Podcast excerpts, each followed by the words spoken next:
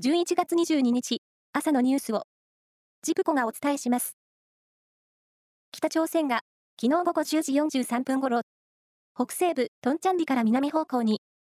弾道ミサイル技術を使った発射を強行したと日本政府は発表しました。8月に続き、3回目の軍事偵察衛星の打ち上げに踏み切ったとみられます。岸田総理は、弾道ミサイルの可能性があるものは、沖縄上空を太平洋へと通過したと述べました。イスラム組織ハマスの指導者ハニヤ氏は、イスラエルがパレスチナ自治区ガザでハマスとの戦闘を休止するのと引き換えに、ハマスが拘束する人質を解放する交渉の合意が近づいていると表明しました。交渉はアメリカやカタールが仲介していて、アメリカのバイデン大統領も20日に合意が近いと明言しています。今年を象徴する出来事や人物、商品を紹介するヒット商品番付で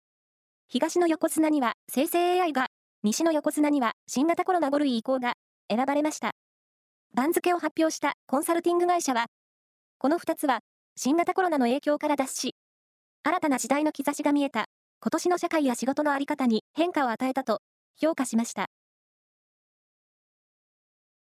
プロ野球、オリックスやメジャーリーグのマリナーズなどで活躍したイチローさんが昨日、東京ドームで自らの草野球チームを率いて高校野球女子選抜と対戦し、ピッチャーを務め、5安打、完封としました。50歳のイチローさんは、140キロ近い速球を武器に、9つの三振を奪い、途中で右足を痛めた様子でしたが、116球で9回を投げ切り、チームは4対0で勝ちました。サッカーのワールドカップアジア2次予選は昨日、サウジアラビアのジッタで B 組第2戦が行われ、日本はシリアに5対0で快勝し、2連勝としました。これで、日本代表は国際 A マッチ8連勝で、これまでの最多記録に並びました。来年3月に行われる第3戦で、日本は北朝鮮と顔を合わせます。以上です。